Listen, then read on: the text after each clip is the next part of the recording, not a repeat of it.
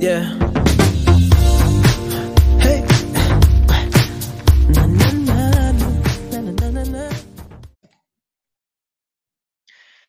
Buongiorno, buon pomeriggio, siamo di nuovo online. Ci siamo lasciati, un- an- come avevamo pronosticato, rancori, dubbi, incertezze e sono di nuovo online con il mio grandissimo amico Fra Ciao, ciao a tutti.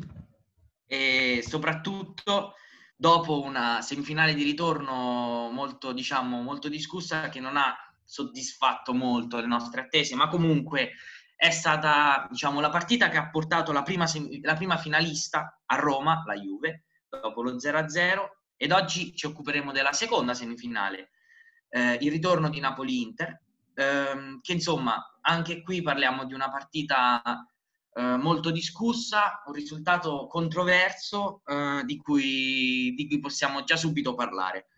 Sì, ci eravamo lasciati dal, dall'1-0 che ha imposto il Napoli a San Siro, che facendo una partita veramente molto attenta dal punto di vista tattico, i tiri del Napoli addirittura sono stati 5, di cui solamente 2 in porta, non che l'Inter avesse fatto meglio perché in porta ne ha fatti 4, quindi con 4 tiri in porta è anche difficile eh, portare a casa il risultato. Comunque ci sono delle novità di formazione e anche dei, dei dubbi, soprattutto nel, nel Napoli. E dovrebbe partire in porto Spina, Di Lorenzo, Colibri, Maximic e Mario Rui, Allan, che sembra vincere al momento in ballottaggio con Fabio Ruiz, Dem, che aveva fatto molto bene la prima parte di stagione, Zilischi, Politano, Mertes, Insigne, quindi senza l'attaccante, diciamo, fisico. E mentre l'Inter conferma il solito 3-4-1-2 con una difesa abbastanza obbligata vista l'assenza di Godin, e c'è Skriniar, De Vrij, Bastoni, stava al posto titolare, Bastoni mi è molto molto piaciuto Simo in questa prima parte di campionato, Candreva, Barella, Brodwig, Young, anche lui mi è molto molto piaciuto da, da quando è arrivato, Eriksen alla ricerca del miglior Eriksen, Lukaku e. Lautaro per il quale io stravedo. Beh, allora, sicuramente sono, per quanto riguarda l'Inter, parliamo come al solito e ne parleremo poi di una formazione quasi a memoria, quasi dettata eh, gioco forza. Per il Napoli scelte anche tecniche, come nel caso di Allan, eventualmente titolare anche appunto dello stesso Politano, ovvero eh, di Caegon, anche lui tra sirene di mercato, eh, molto probabilmente lascerà, lascerà Napoli. Allora, Eh, io, partiamo- ti volevo, ti volevo fare una domanda. Tu mi, spie- mi spieghi perché da quando è arrivato Gattuso Meretta perso il posto da titolare? Tu stravedi per Meretta, io questo, io questo lo so, però perché gioco Spina e non Merette? Eh, io penso che una- sicuramente da Gattuso da quando è arrivato eh, a Napoli ehm, ha portato una, una mentalità diversa che si fonda su, su organizzazione, su concretezza ehm, e inizialmente lo stesso Gattuso, eh, come si sa, appunto aveva parlato con Meret dando ufficialmente l'investitura da- di- della maglia da titolare proprio al, al portiere under 21, ma purtroppo è- ci sono stati degli infortuni, eh, le ultime partite di Meret insomma non sono state eh, proprio ottime e quindi fondamentalmente ehm, si è trovata a metà tra la volontà di dare un 11, un 11 titolare più o meno lo sempre lo stesso e poi però eh, ha dovuto ripiegare Sospina. Diciamo che in questa stagione tra le tante cose che non sono girate a Napoli sicuramente c'è la questione portiere. Eh sì. E lo stesso Gattuso, secondo me, è stato mh, molto bravo a gestire questa cosa. Ehm, a me ha fatto soprattutto specie una dichiarazione, quella della gara d'andata. Lui esce da San Siro e vince perché il risultato recita 0 a 1 e dice eh, ai giornalisti bisogna pedalare. Secondo me questo è il mantra di un Gattuso ancora più concreto forse rispetto a- a- all'avventura milanista. Sì, ha maturato, maturato l'esperienza, capito?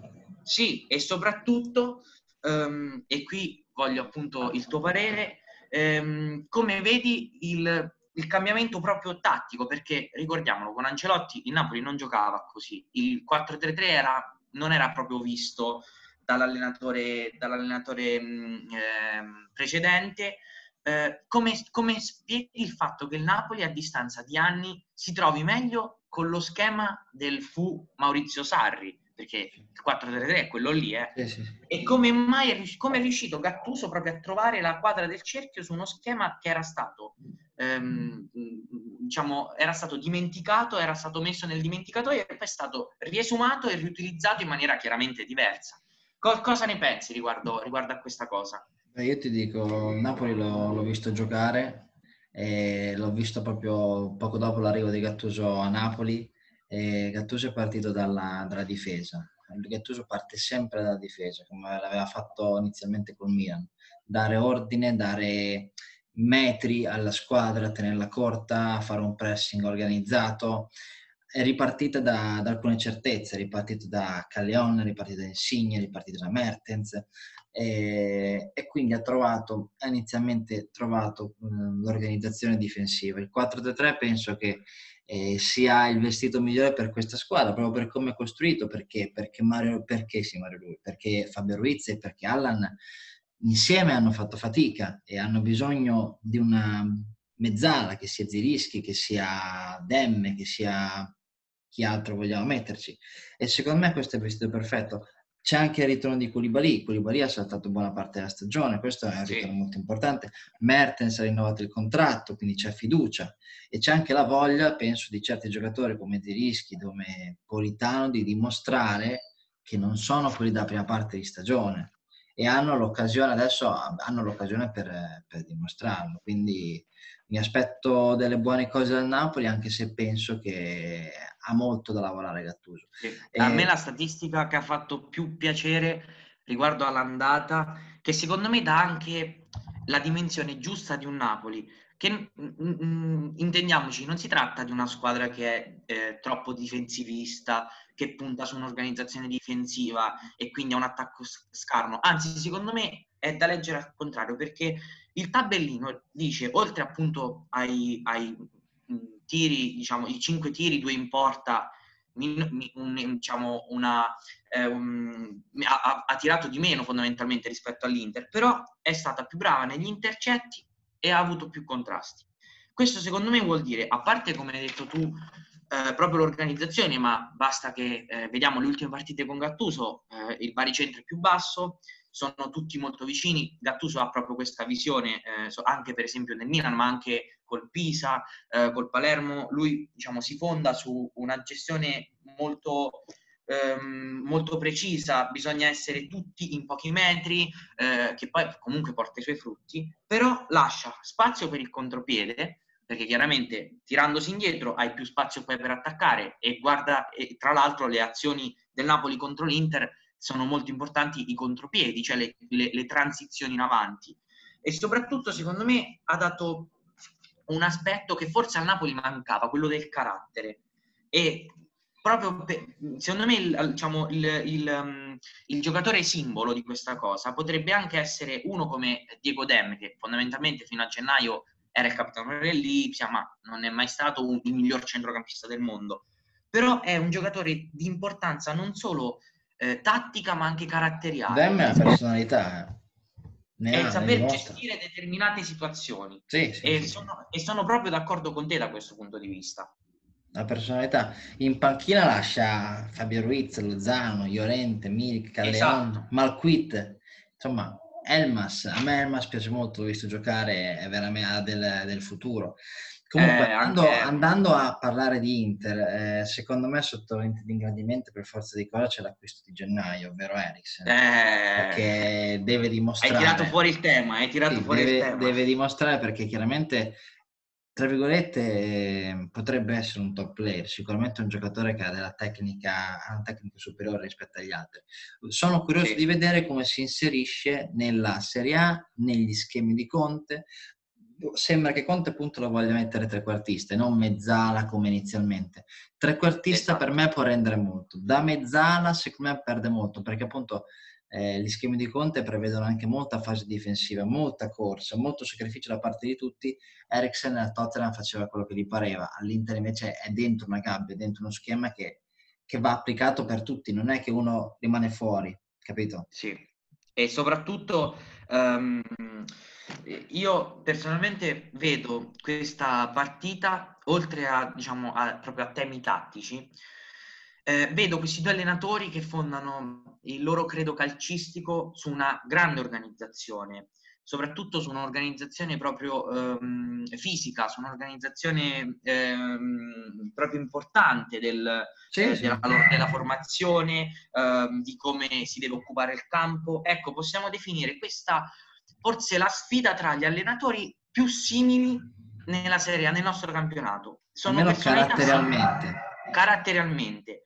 E forse eh, queste due personalità hanno avuto un, diciamo, un risvolto diverso sicuramente, perché nella compagine eh, partenopea Gattuso è, è riuscito, dati alla mano, a dare un nuovo equilibrio, a dare organizzazione, a dare comunque più pericolosità, eh, un baricentro più basso. Quindi è grazie a questo suo pragmatismo che il Napoli è riuscito a recuperare posizioni Sì, e, e a, e a passare indenne al San Siro, anzi a fare anche risultati. Invece con Conte, con Conte l'Inter, nonostante ha avuto un inizio di campionato di tutto rispetto, e tra poco preparati perché arriva forse una delle tue domande preferite, proprio riguardo ai due pupilli di Mister Conte, però negli ultimi tempi questo suo pragmatismo, questa sua concretezza ha portato l'Inter a non sviluppare un piano B, che poteva essere Eriksen.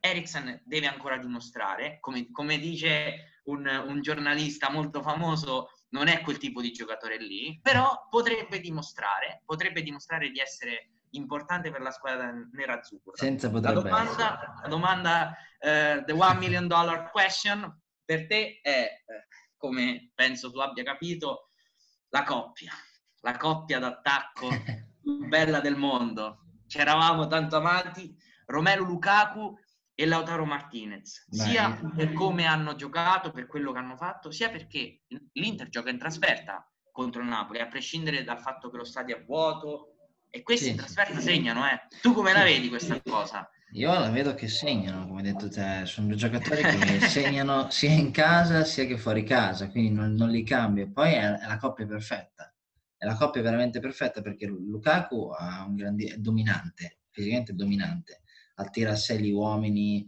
gioca di squadra, viene a centrocampo a giocare, cosa che Cardi faceva molto meno, è quindi è un uomo anche molto tattico aiuta Sì. molto la squadra. E poi tutte le palle aeree, tutte le palle le prende lui, cioè eh, tiene sulla squadra.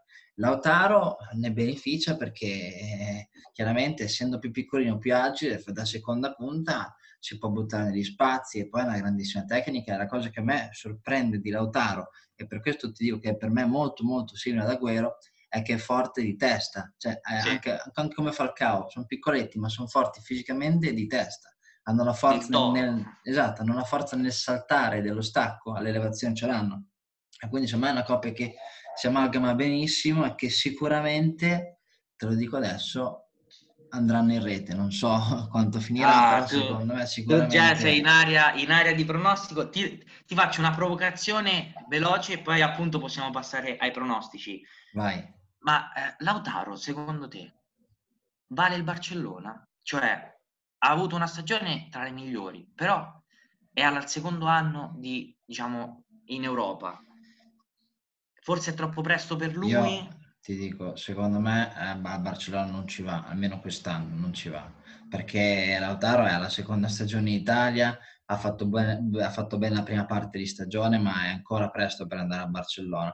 Sicuramente eh, avrà ancora molto più mercato il prossimo anno, dopo la prossima stagione, e da lì si può iniziare a parlare di va via o non va via, ma per me è ancora Sì. presto secondo me il Barcellona non, non vuole spendere così tanti soldi per, Quindi per tu Lautaro. dici... Però eh, quindi Lautaro tu è dici un grandissimo prospetto. Sì, sì, Sì, assolutamente. sì, no, no, su questo troviamo eh, un'opinione eh, per, per tutti che è la stessa, cioè che parliamo di un giocatore che tra qualche anno sarà probabilmente uno, uno dei più forti. Ricordiamo che appunto eh, l'Inter comunque arriva con una rosa non proprio al meglio, probabilmente è stato questo il tallone eh, d'Achille dell'Inter, c'è una rosa che nonostante gli acquisti di gennaio recita sempre la stessa filastrocca, ehm, un po' incerottata e soprattutto a livello proprio statistico eh, l'Inter arriva con- diciamo, arriva all'occasione storica, perché è dal 2013 che non gioca una semifinale, è dal 2013 che non, proprio non si gioca un passaggio in finale, quando è stata appunto eliminata da una doppia sconfitta contro la Roma. Ehm, vorrei citare anche un altro, un altro dato. Dries Mertens, se fa gol, diventa il marcatore più importante della storia del Napoli, eh, perché arriva a 122 gol. Numeri, numeri veramente importanti. A questo punto direi di passare ai pronostici e stavolta lascio a te il pallino perché come ti sei già diciamo espresso. Secondo te come finisce stasera? Secondo me passa l'Inter, vedo l'Inter nettamente, almeno sulla carta la vedo meglio, la vedo a, più armi per fare male. Poi l'abbiamo visto anche ieri sera, i ritmi, eh, la tattica, anche la sicurezza dei giocatori, a provare le giocate anche un semplice passaggio, c'è molta insicurezza visto questo.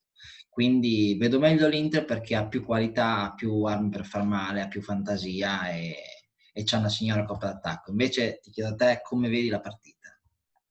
Beh, eh, tu hai parlato del- dell'Inter, io ti parlo eh, di un Napoli che eh, soprattutto ba- basti citare la, la, la prestazione contro il Barcellona. Ci sono delle occasioni in cui Gattuso, in questo caso il Napoli, si è riscoperto grande con le grandi e piccolo con le piccole. È vero. C'è il fattore San Paolo, forse è un fattore rovesciato, cioè non c'è il pubblico, quindi potrebbe essere anche un peso giocare in un'arena silenziosa, eh, in, un, in un silenzio davvero tanto rumoroso come nel caso appunto del- della partita allo Juventus, all'Allianz Stadium. È una partita oggettivamente da tripla, eh, perché non si sa come può andare a finire. Può, può esserci anche qui, forse soprattutto qui, lo spettro dei rigori. Io mh, non, non mi sbilancio. L'unica cosa che voglio dire è che eh, se l'Inter gioca a ritmi alti, potrebbe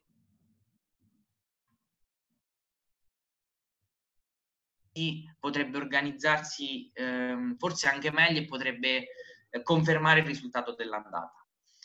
E, mh, detto ciò, siamo anche qui ai, ai titoli di coda. Vi lasciamo al nostro soundtrack. Questa volta abbiamo scelto A Lonely Night dei Weekend, eh, uno degli ultimi album. Vi lasciamo alla partita di stasera, quindi buona visione per, E buona eh, partita. e buona partita soprattutto e buon ascolto per qualsiasi cosa. Noi siamo qui dal duo socialmente scorretto e tutto. Eh, ci sentiamo prossimamente. Alla prossima.